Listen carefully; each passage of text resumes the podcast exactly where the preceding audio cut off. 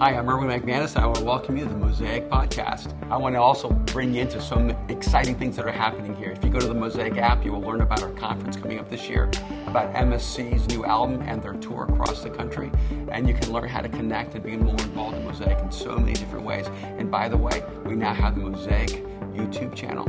And you can go access not only these talks, but other fresh and new materials that are being created specifically for that channel. And so if you want to be connected in a richer and fuller way, uh, not only be a part of the podcast, get to the Mosaic app and get to the channel, and we'll see you there. So this is week two as we work our way through the last arrow. And for those of you who have not yet um, stepped into a book club or into a crew, let me just encourage you to take time during the week to process the material, to let it get inside of you.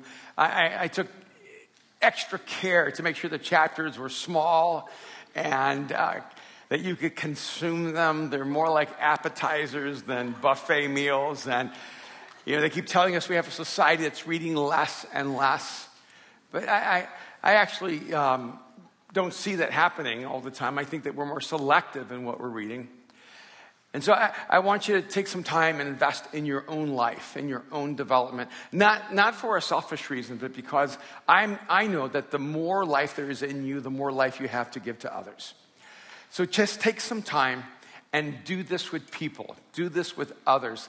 Last night at home, we had an unusual, you ever wonder what a McManus uh, Saturday night is like? And uh, well, last night was an unusual McManus Saturday night. Aaron was over and Mariah was over, and we're sitting in the living room, and we have a three hour, two hour conversation about the book of Revelation. and uh, yeah, that's just, you know, that's just like, you know, a light word conversation. That's, that's just, you know, what we do. We just talk about, you know, the, the beasts and, you know, the dragons and, and the multiple heads and, and, and, and I, I, was just tapping out, going, I don't know, ask your mom. and, uh, it, it was, that was harder than any conversation you ever have with your kids about sex. And, uh, going, ask your mom. I don't know, you're not old enough to have this conversation yet. I'm not old enough to have it either. And it was so, so good, so much fun.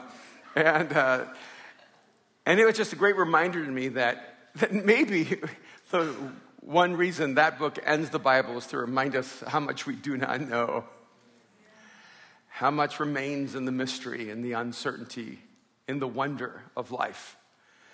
Sometimes I think we overestimate our own genius and our own intelligence and our own knowing. And every once in a while, it's just good to step back and go, wow, there's so many things that are out of my control. So many things I do not know. So many questions yet unanswered. But that doesn't mean you shouldn't actually dive into the questions that there are answers to. Because there are things in life that we can grab a hold of, things that we can actually know, things we can step into in our lives. So when we dive into this chapter, save nothing for the next life. This chapter is the, the breakdown of the subtitle of the book, which, by the way, was incredibly controversial in my own home. I, I, have so many great conversations with my wife, and I don't know if you're married, but it's so great to be married to someone who sees the world completely differently than you. if, if, you're, if you're married to someone who sees it just like you, I don't know what you talk about. You're just like, uh huh. not in our house. They're not in our house. We, we're, if we had logistical names, she would be east and I would be west. She would be south, I'd be north. We just come from such different vantage points. And, and when I told her the subtitle, Save Nothing for the Next Life, she said, It sounds Buddhist. And then she goes, Well, I think you're Buddhist anyway. I, I, I, don't know how my wife would say that to me, but she did. And, and, and she knows I'm all about Jesus, but every once in a while she just um, has to throw that in there. And, and, and when she gave me her response to the subtitle, I knew that had to be the subtitle of the book. Whether we are Christian or Buddhist or Muslim or Hindu or atheist or agnostic, I think most of us actually act as if we have a next life in this world to make up for the things we left undone. I, I, grew up in Miami when I came over from El Salvador, and my stepdad was a golfer, and so he'd always take us to play what now is known as putt putt. But when I was a kid, it was called Goofy Golf. And, every Sunday night, we never went to church, but every Sunday we went and played putt putt. That was our church. Golf was our religion. And we would go every Sunday night and play, and we would compete. Whoever lost had to buy everybody else banana splits, and it was just me, my brother, and my dad. And I was the youngest, and, and so I, I, I look back and realize I was probably the worst. And, and, and it, that's because I never won. But, but sometimes I would win. My numbers would come out lower than my brother's, and it would frustrate him. Because, you see, my, my dad, my stepdad would give me do overs. You, you ever get that one? You know, I'm the kid that would hit the, the ball and it would bounce over the wall and go to the next course, and I have to chase it down, and, and I would just give the look of, can I try that again? And I knew it was against the rules, but he'd always give me a do over. But whenever my brother wanted a do over, he goes, no. I love that. I love an unjust world where I have an advantage. How about you? and I learned the, the, the mindset of the do over that you get to try something over again when you've messed up the first time. And you might carry that on in life, but very quickly you realize that there are a few places in the world where the do over actually works. It doesn't really work in dating.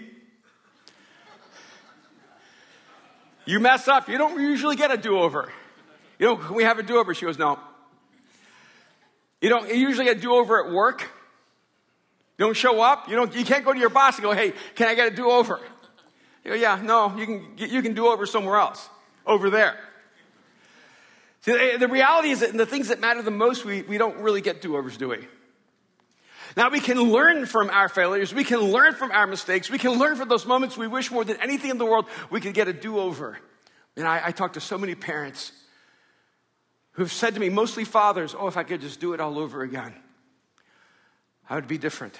I'd be present. I would be there with my kids. I, I, I, I meet so many people who are on the other side of divorce and said, oh, if I could do it over again, I would do it differently. I've met so many people whose lives have fallen apart, whose lives are, are, are a shipwreck of bad decisions, who have said to me, Oh, if I could just do it over again, I would do it differently. But here's the problem you don't get to do it over again. And I, I, I set this in my own heart, even at a, at, an, at a young age. Because maybe I had the good fortune of meeting a lot of people who wish they had done it differently. I didn't meet a lot of people who were really excited about the way they did it. I almost never met anyone who said, got it right. Wouldn't that be amazing? Got it right. I, I, I, got this marriage thing right. I got this parenting thing right. I got this, this career thing right. I got this purpose thing right. I got this life thing right. I got these, this relationship right. I, I, I, got this thing right. Wouldn't it be amazing to be able to just have conversations with people who can look back on their lives and say, you know, I got it right. I didn't do it perfectly. I have a, a lot of mistakes, a lot of things I would change, but, but I got it right. See, I, I think we've just accepted the fact that the course of the human experience is I wish, I wish I could do it again. If I could just get a do over, I could get it right. But I kept, I just kept thinking to myself, if, if they only saw it afterwards, would they actually do it differently if they could do it again? See, because well, whatever mindset Whatever value system, whatever was inside of you, the material from which your life is created, if it created a life you wish you could do over again, then how in the world would you ever do it differently if you went back as the same person, even with new experiences and insights, unless there was something that changed inside of you? So here's the tragedy if you got to do it over and over and over and over and over again, and you long for a do over, you would get it wrong every time unless something changes.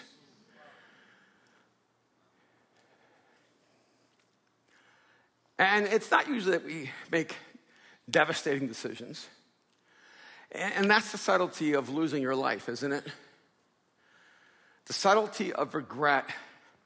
It's that it rarely is born in a catastrophic moment. Regret is born in those incremental moments where you just made a decision that no one noticed. It was just a degree off from the person you should have been, from the life you wanted to live. So here's the tricky part.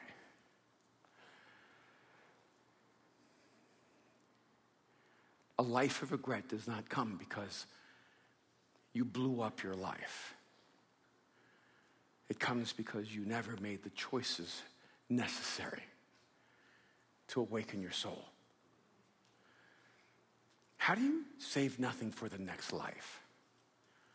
How do you make sure that, that wherever your life takes you, wherever you are right now, well, whatever has happened in the past, that you, you take every moment from this moment forward, ensuring that you leave nothing undone? I want to go back to a passage where Paul is writing in Philippians chapter 3, beginning in verse 7. And I hope, against hope, that I can convince you to save nothing for the next life. Verse 7. But whatever were gains to me, I now consider loss for the sake of Christ. What is more, I consider everything a loss because of the surpassing worth of knowing Christ Jesus my Lord, for whose sake I have lost all things. I consider them garbage that I may gain Christ and be found in him, not having a righteousness of my own that comes from the law, but that which is through faith in Christ, the righteousness that comes from God on the basis of faith. I want to know Christ, yes to know the power of his resurrection and participation in his sufferings, becoming like him in his death. And so somehow attaining to the resurrection from the dead. Not that I have already obtained all this or have already arrived at my goal, but I press on to take hold of that for which Christ Jesus took hold of me. Brothers and sisters, I do not consider myself yet to have taken hold of it. But one thing I do, forgetting what is behind and straining toward what is ahead. I press on toward the goal to win the prize for which God has called me heavenward in Christ Jesus. All of us, then, who are mature, should take such a view of things. And if on some point you think differently, that too God will make clear to you. Only let us live up to what we have already attained. Here in this particular place, Paul begins just before we were reading, describing his own life before he came into this life changing encounter with Jesus. He actually begins by sort of giving his resume. He says, You know, I was a Hebrew, Hebrew, I studied under Gamaliel, I am the guy. Because if anyone could have found meaning and purpose and significance in life without Jesus, Paul is saying, it was me. He actually, if you've ever read Paul, does not struggle with ego. Paul's not a guy going, man, I just didn't have any talent. You know, I, I you know, I just, I, you know, I, did, I wasn't really endowed with a lot of abilities. I just don't have a lot of intellect. Only time Paul says something like that is pure sarcasm. Paul has a pretty good sense of self. Paul, Paul has a pretty good sense that, that he was created with some significant abilities, capacities in his life, and he is a guy with intense convictions. And so he lays out this resume and he says, Look, if anyone could have found a reason to live in this life without Jesus in their life, Paul says, It was me. But it wasn't me. It's almost as if Paul was living his life with such intention, but it was completely the wrong intention. And so then Paul has this radicalizing moment where his life is turned upside down and he's no longer driven by hate, but now he is driven by love. And so then here's his summary. He says, But whatever, verse 7, were gains to me, I now consider loss for the sake of Christ. Now, here's the challenging thing. See, our theme is to save nothing for the next life. But here, to me, is almost a paradox. The one thing that will steal your life from you is this life. Paul says, I had everything that this life had to offer. I had everything a person could ever want. I had gained everything a human being could possibly gain, and I found myself empty. But whatever were gains to me, I now consider loss for the sake of Christ.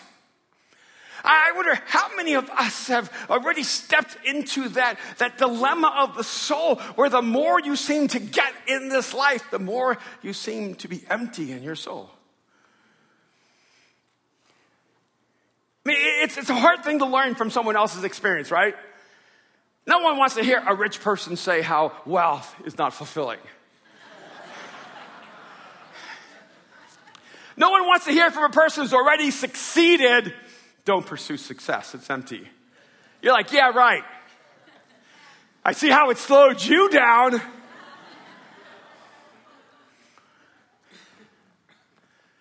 And, and what's going on here is Paul is actually the guy saying, I had all of that. I had everything that was supposed to be the source of life, and I found myself dead. And so he wasn't saving anything for the next life. He was taking everything in this life. And, and then he says, but, but it, there was a shift in my mindset. There was a shift in my view of reality. Whatever were gains to me, I now consider a loss for the sake of Christ. He goes, What is more, I consider everything a loss because of the surpassing worth of knowing Christ Jesus, my Lord for whose sake I have lost all things. I consider them garbage that I may gain Christ. And, here's the interesting thing Paul is describing losing everything, and we're talking about gaining everything. See, how do you make sure you don't save anything for the next life? You don't let the things in this life to steal your life from you. I mean, that's the dilemma.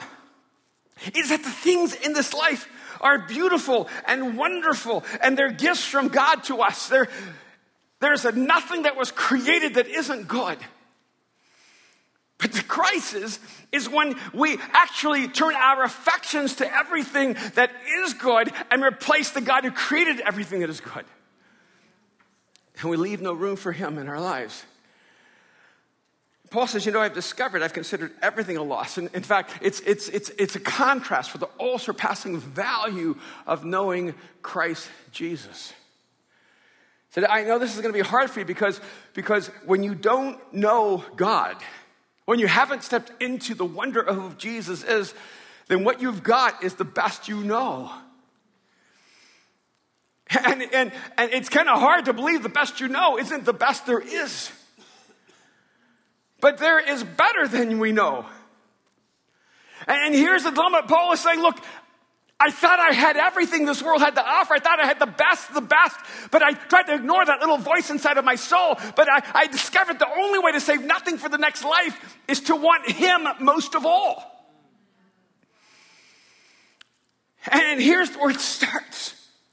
And that's why it's so difficult. It's so challenging because we want God to help us get the things in this life that we believe will fulfill us. And God keeps trying to change our thinking. No, I, ha- I created all those things for you, but they were not to be a replacement for me. And if, if you take all these things I've created for you and turn them into a replacement for me, you will find yourself empty and they will not even enrich your life and fulfill what they're supposed to fulfill in you. See, marriage was God's idea. God's not up and going, wow, he loves her too much. You're getting between me and you. No one thinks she loves him too much. I need to be her primary man. God is not jealous of human relationships. But I can tell you that your husband will never be enough. Your wife will never be enough if you keep trying to expect them to be what God alone can be for you. I think a lot of us are putting unfair expectations on our spouses because we keep trying to get them, we try keep trying to force them, we keep expecting them to fill the emptiness in our souls that only God can fill. Some of you have a dating dilemma. Your dating dilemma is you keep expecting him to be what only Jesus can be to you.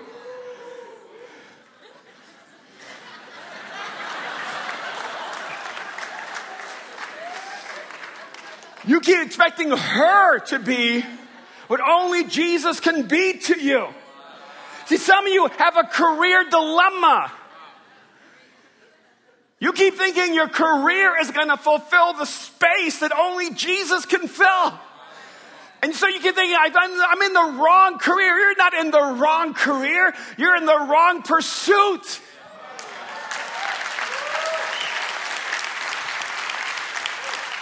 You have to want Him most. And I, even as I was processing this in is that fair to say to everyone else? You see, that, that's where I've come to in my own life. Every time I do not want him most, let me just be straight, there are times I do not want him most. How about you? But every time I do not want him most, I begin to lose everything that I love. Then I lose my love for everything. It leaves me empty. I cannot explain it. When I'm in love with Jesus, food just tastes better. See, I think a lot of us have this monastic view of a relationship with God. Oh, if I fall in love with Jesus, I never need food. Wouldn't that be sweet? No, it wouldn't. See, I, I, think when you're in love with Jesus, you learn to appreciate all the beauty and wonder and pleasure of life. Because that pleasure is no longer what you're looking for to meet the deepest longing of your soul. So now you can enjoy it for what it is, not what it is not. And Paul, Paul uses here two words for knowing. He says, I, I consider everything in a loss for the all surpassing value of knowing Jesus. He said, I consider everything garbage, consider everything dung. It's all sewage in comparison to knowing Jesus. And you hear that word just means just to know him intellectually in verse 8. But in verse 10, he says, I want to know him. That word is dealing with intimacy, the deepest contact of the soul, the imagery of becoming one. And Paul says, just to know who Jesus was was enough, but to know him intimately changes everything. If you want to live a life where you save nothing for the next life, don't let the things in this life steal your life from you. The only way you can live your life where you're saving nothing for the next life is to get your love in order and to want Him most of all. And until your life is aligned properly, it doesn't matter if you're a dentist or a doctor, a teacher, an architect, an actor, a director, a writer, it doesn't matter what your occupation is, it is what occupies your heart that matters. You have to want Him most to live a life where you save nothing for the next life. He goes, I want to know Christ and the power of his resurrection and the fellowship of his sufferings, becoming like him in his death. Isn't it odd to want to become like him in his death? And so somehow attain to the resurrection of the dead. Then he goes on and he says, Not that I have already obtained all this or have already arrived at my goal, but I press on to take hold of that which Christ Jesus took hold of me. Now, this is a little confusing because he's saying we need to take hold of that which Jesus took hold of us for. And he's actually telling us look, if we want to live our lives where we live without regret, where we don't save anything for the next life, we need to make sure that, that, that we want him more than anything. You have to want him most, but you have to want his life for you. He's saying, look, you need to get a hold of the life that he took hold of for you. Now, I know this sounds crazy. It may not connect yet, but when Jesus died on the cross, when he rose from the dead, his death actually took a hold of the life you're supposed to live. He took hold of you. And he's holding that life for you. You ever put something on hold?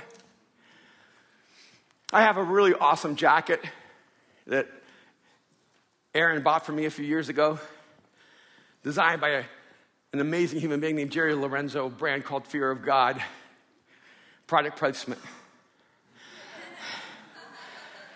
And Aaron bought me this jacket, but he told me the story. He said he went to the store and it was on hold for someone else. Was it Christmas? And it was on hold for someone else. I don't know who that is. You might be here. but it was on hold for someone else, and Aaron decided that he was going to take hold of it for me. so he went to the manager, whatever, had a conversation, and convinced the manager that that jacket was meant for me. And the manager said, You know, that guy's probably not coming back anyway. There's somebody out there right now who lost his fear of God.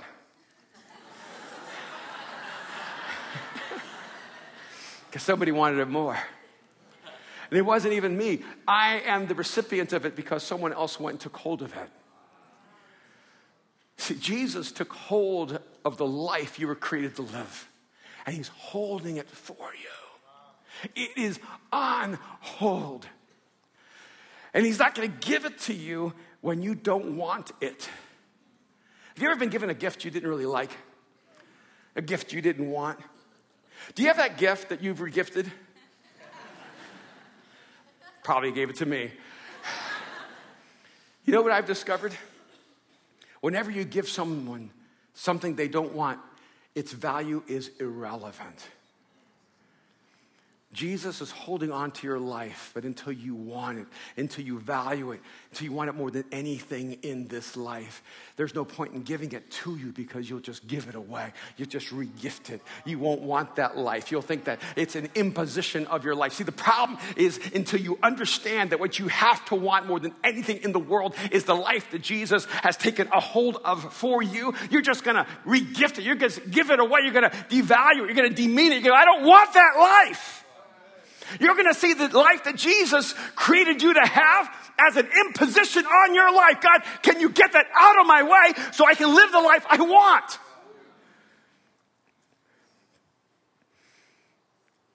Paul says, not that I have already obtained all this or have already arrived at my goal, but I press on to take hold of that for which Jesus Christ took a hold of me. So he grabbed onto you so that you might grab onto life. But you got to grab. You have to want what He wants for you. You have to want the life He died for you to have. There's some of you, you've, you've crossed that line of faith. You have trusted your life to Jesus, but you have not trusted that he is, His life for you is the life you actually want right now. See, I, I think a lot of us feel like Jesus is an expert on the afterlife. He's just a novice on the before life. We, we get it. There's no one better than Jesus in afterlife living. Right? That's the upgrade. That's the timeshare. You want to buy into Jesus after death because after all, who else is building houses there? Nobody's building over there except for Jesus. Said, I'm building a mansion. He's the only one doing it. So you got to buy in. But I think a lot of us think that Jesus' real estate is in the afterlife, but Jesus doesn't have a real estate license in the before death. So we're trying to build our own lives before death and then trusting Jesus to build a life after death. And does that, can, can you just see the insanity of that? If Jesus is not trustworthy and worthy of building your life in this life, he is certainly not trustworthy of your life after death. Don't give Jesus the change of time. Because if you don't trust him with the change of time, you are not trusting him with the wealth of eternity. If you don't trust Jesus with the 70, 80, 90 years you get on this planet, what in the world makes you think you're actually trusting him for an eternity? You can know who's building your afterlife by who's building your life. Yeah, just let that sink right in. Because I didn't know I was going to say that, and it caught me by surprise too. So just let that go deep for a minute. Then he goes on to say in verse 13, brothers and sisters, I do not consider myself yet to take a hold of it. But one thing I do. This is how you save nothing for the next life. But one thing I do, forgetting what is behind and straining toward what is ahead. Do you feel that intensity and straining toward what is ahead? Some of us have never pulled a spiritual muscle in our life.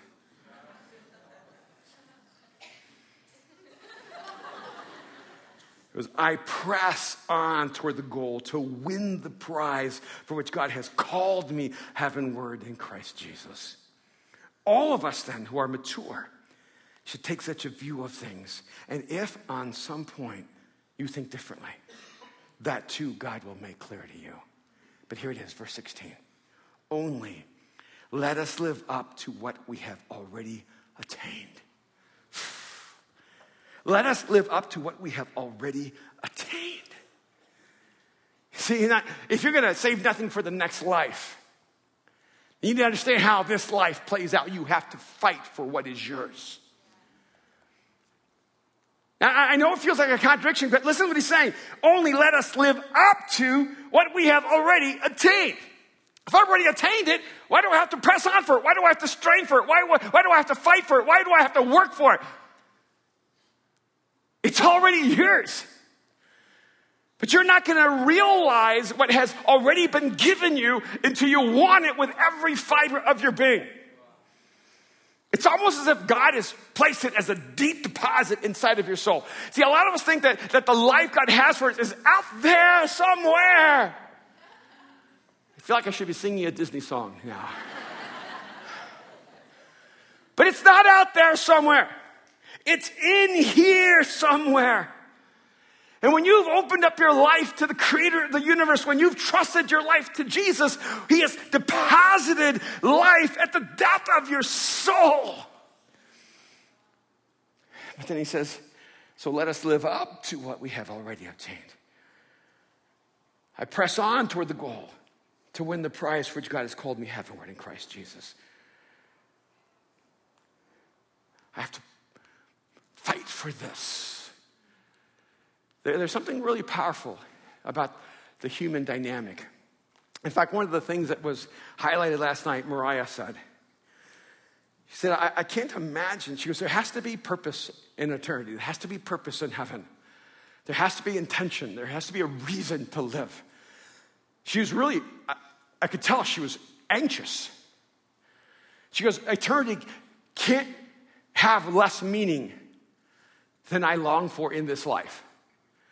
She said, I, I, I, get up every day and I, I'm determined I have to get things done. I have to do something meaningful. Let me tell you, very few people are as driven as Mariah McManus. Goss. oh, forget that. The addendum. that marriage thing. Husband, love him. In the Latin world, we put the family name after. So it's like it should be Mariah Goss McManus. I'm just saying.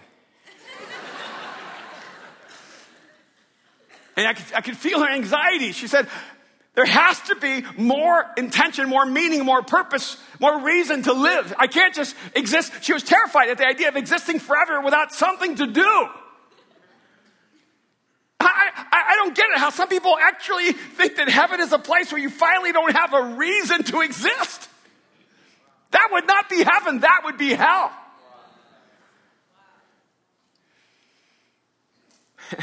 and Paul says, I, I am driven heavenward. I have a calling from eternity. Your calling that gives you your highest purpose, your highest meaning, your highest intention is not born inside of time, it is born from eternity.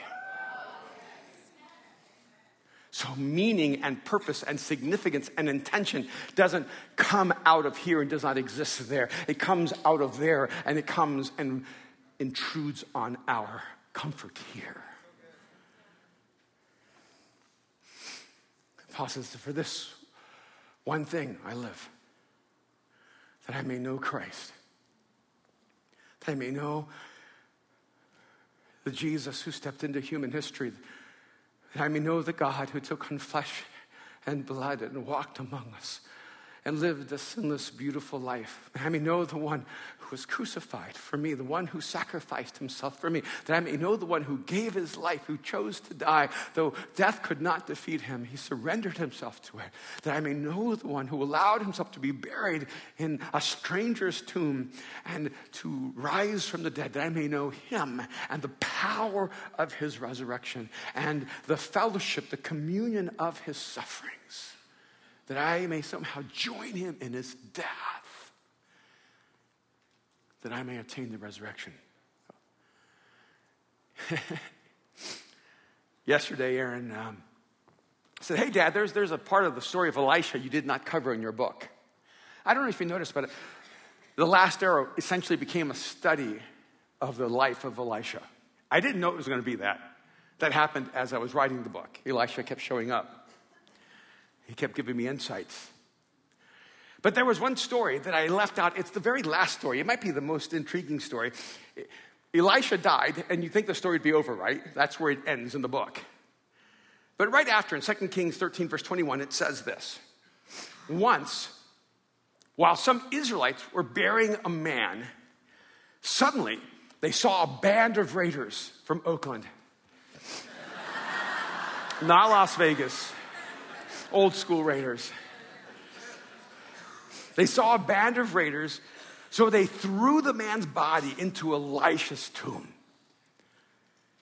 When the body touched Elisha's bones, the man came to life and stood to his feet. Boom. That's why I didn't use that. How do you explain that? Except it is a foreshadowing. They threw a dead man into a tomb, into a grave where Elisha has already passed from death to life. But there was more life in his bones than were in all those raiders. And when that dead body touched his bones, the life in the bones of Elisha emanated out of their material into the soul of that man. and he stood up and was alive. Paul says that I may join Jesus in his death. Because let me tell you, if the bones of Elisha could bring a man back to life, imagine what will happen to you when you decide to join Jesus in his death. Because when you step into Jesus' death, you will be brought back to life.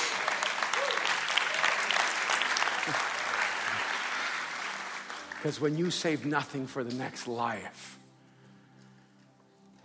your flesh and your bones may return to dust, but the power of your life will remain. For death has no power over you. When you're alive, everything you touch comes to life. I wonder right now,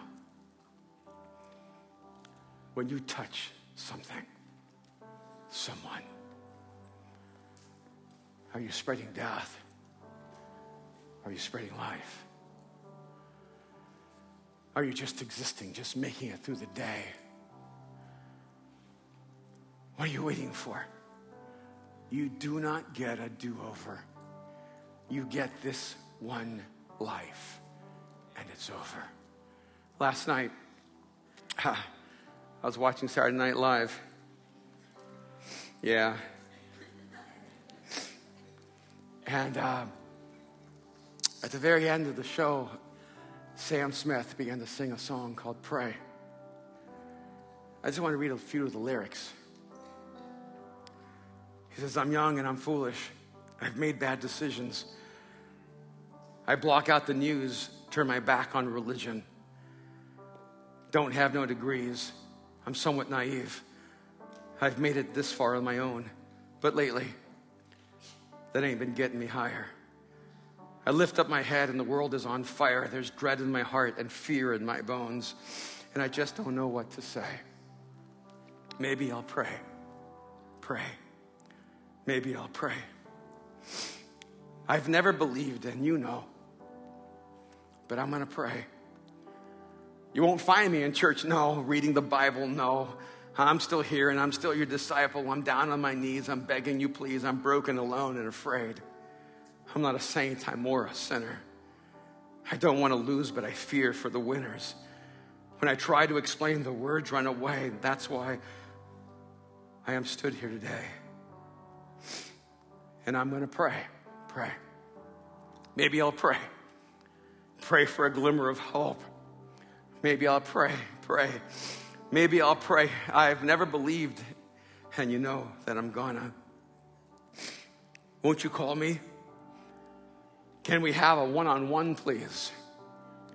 Let's talk about freedom. Everyone prays in the end.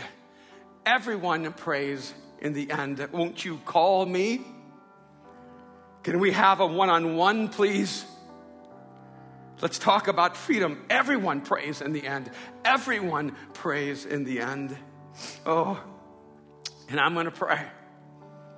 I'm going to pray. I'm going to pray. Pray for a glimmer of hope. Maybe I'll pray. Pray. Maybe I'll pray. I've never believed, and you know, but I'm going to pray. And as I listened to these words, I found myself overwhelmed and I began to weep. Because some days I just feel sorry for myself. You ever get there?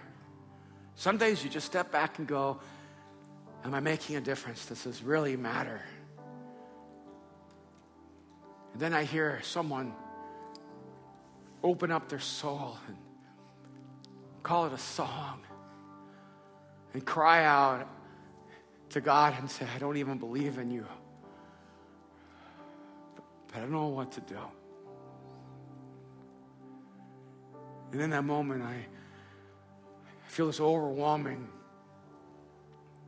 desperation to save nothing for the next life. To live this life as if people mattered, as if they are God's highest value as if there's nothing God loves more than that person who doesn't even know God exists. And I want you to know it doesn't matter what your occupation is, I know your calling. See, we're here to manifest the love of Jesus to the world. We are here because there are men and women everywhere going, God, are you out there? But I'm going to hold on to this glimmer of hope. I want you to know that's what you are. You're a glimmer of hope. Thank you so much for joining us on the Mosaic Podcast. I want to encourage you to take the message you've just received, allow it to go deeply into your soul, to allow Jesus to do the deep work that only He can do. And I also want to encourage you to be a part of what we're doing here at Mosaic, to go to the Mosaic app and to become a part of the Mosaic Foundation, to become a regular giver, an investor, in bringing this message across the world. I want to thank you so much for being here with us. God bless you.